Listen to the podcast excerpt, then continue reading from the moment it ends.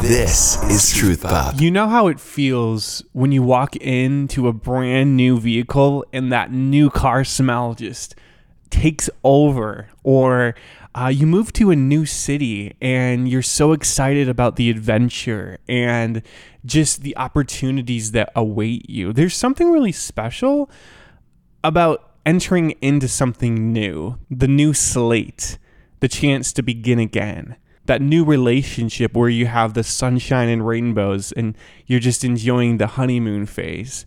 But what do you do after the newness wears away? How do you stay committed to something that you've already decided you're going to try to do? It's what we want to talk about, especially when it comes to prayer. How do you stay committed to prayer even when you're not feeling that grace. You're not feeling God's love day in and day out. How do you still be intentional by committing yourself to daily prayer habits? This is Truth Pop, giving you a Catholic take on faith and culture. I'm Kathy, he's Jake. We are a young adult married couple helping you to live out your faith in modern day culture. Prayer is definitely something that sometimes there are seasons in my life when it's really easy and I feel so close to God. And then other times it's really difficult and I almost have to force myself to pray. During Lent, uh, you and I can both relate to this sense of intentionality, right? Where both of us set really high goals for this Lent in particular, where we were like, okay, we're, we're going to make these sacrifices. We're going to uh, try to just watch certain religious TV shows and stay away from most stuff on Hulu. And, you know, we're really just going to try to detach ourselves from the world. And yet we found that as soon as Easter hit, it was like kind of a sugar binge. It was a Hulu binge. And it was the exact opposite of what we were trying to do during the Lenten season. And I think that kind of also went along with prayer, where both of us just found it a lot more difficult to take that time to pray. Uh, especially like in the morning, I you know when I when I wake up in the morning, I got a lot of things on my mind, and prayer is not oftentimes that first thing that I've been turning to. So, what is it that we can do uh, to really lay out a plan and a roadmap to make sure that even when we're not feeling like we want to pray, even when we're not feeling like, oh, this is amazing, I'm getting all these graces, all this consolation, like how do we still stay, tr- how do we stay true to a life of prayer? It's so easy to pray when we first start getting into our faith. I remember when I first started really owning my faith and really embracing my faith, it was so easy for me to just feel so close to God and like really get to know Him and really want to pray. And I was really motivated. But as time went on, there have been times in my life where it's been hard and I really don't feel close to God. Like, I, even like right now, I really struggle feeling that grace from God, especially when, you know, asking Him over and over again for the same thing and just not hearing His voice and not having my prayers answered. You know, how do we stay committed to prayer? Because we know it's important, we know we should be doing it, but how do we do it when we don't feel like we're getting anything out of it? I think it gets back to the fundamental aspect of what prayer really is, right? Like, prayer isn't just for us. Yeah, I mean, yes, it's for our sanctification, but I think sometimes our sanctification means doing things that are hard and doing things for the love of God and not just for the love of ourselves. So, why do we turn to prayer? Is it just because we're feeling good and we're feeling close to God? Well, that's only going to get us to a certain point. You know, I talked to someone who's been thinking about becoming Catholic, and she was encouraged to go to sit in front of the Blessed Sacrament and go to adoration. And she's like, you know, am I, am I supposed to feel something every time? And I was like, here's the good news. No, you're not. Like, it is okay if you're sitting in adoration or praying the rosary and your mind starts to wander.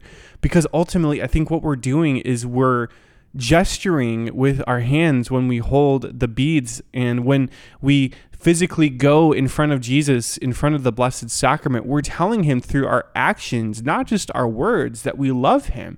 And that even if we're not feeling it, it's still an important thing to do. And God honors that sometimes even more than He would if we're actually feeling good and feeling consolation. Like that matters to Jesus. Like, think about a parent. You probably don't feel like showing up for your kids at 3 a.m., right? And they're crying and they need, you know, to be fed. Or just think about, you know, if you don't feel like making dinner at night, well, you still show up for your kids, you show up for your family for those commitments you've made, even when it doesn't feel new. Even when there's a million other things you'd like to do, God really honors the fact that you show up every single day. And Jesus is our best friend. He is that person who is always there for us. How can we be there for him? How can we console his heart? How can we show him that he's important to us even when we're not the ones that are benefiting from it? Uh, what was it, babe, that, you know, one of our good friends who's a seminarian laid out three simple things to remember when it comes to consistency in prayer? Yeah, you actually said two of the three points. so I got two out of three on the test? Yeah, the when you said simple, that's the first point. Keep it simple. You don't have to overcomplicate prayers. Like sometimes all we can give God is just a simple prayer from the heart.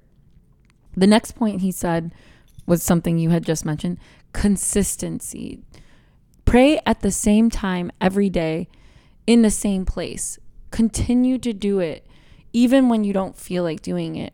And then the last point is quiet. Just make sure that you're in a place where you have that environment where you can enter into that contemplative state and really connect with God. Because I think it was Father Mike that once said, prayer does not help your relationship with God. Prayer is your relationship with God. So if you don't pray, you are not in relationship with God. So basically, it's like someone saying, "Oh, I'm breathing today." Well, great. That you, you don't really think about breathing. I mean, I'm so inspired by people who can find ways to make everything a prayer. Like even if they're not speaking words, they're doing that difficult task and they say, God, this is for you. I'm going to do this right here. This is a prayer for you. So again, it's an action. I love that idea, babe, of having a prayer spot because then you're really able to distract yourself from everything else. So like you kind of enter into that mode like okay, this is time for prayer. So your mind, your spirit, your body has already entered into that mode then. Like I, I try to make that where my nightstand is. Like I, I have a bunch of like statues of Jesus and just prayer books and I, I really like that because it's it's really a cozy spot where I feel God's love a little bit more. And I, I think that's that really could benefit each and every single one of us. Like, okay, like now it's time to pray. I'm like literally going to turn away from my work desk now and focus on the Lord. And I, just, I love the idea of simplicity too, because like anything else, it's so tempting to want to overcomplicate this, to think that we have to look at it as this uh, scientific algorithm of like, okay, like, is, is, am I praying right? Am I am I saying the Hail Mary? Well, prayer is just relationship with God. Like it's just spending time with Him. It's like you're going out with a friend and having a cup of coffee. You don't need to overcomplicate that. So, okay, like next week, you start with one prayer and then you build on from there. The next week after that, maybe you try this other prayer. Definitely don't burn yourself out with a million different things you want to do because then, well, maybe you'll miss one day and then you'll think to yourself, oh, never mind, I'm not going to do it again. Like, God doesn't want you to approach it from that point of view. He just wants you to approach it as you're just entering into a loving conversation with the one who loves you the most. And Jesus loves to hear from you, to hear how your day is going. So even if you just want to have a conversation with him, just say, God, like I'm struggling right now. Can you help me? Like that is prayer. That is something that can propel you to the next level of Catholic living because it can remind you that you're not doing this thing alone, that God is with you. Even when you don't feel like He's walking next to you, He's always there. This is Truth Pop.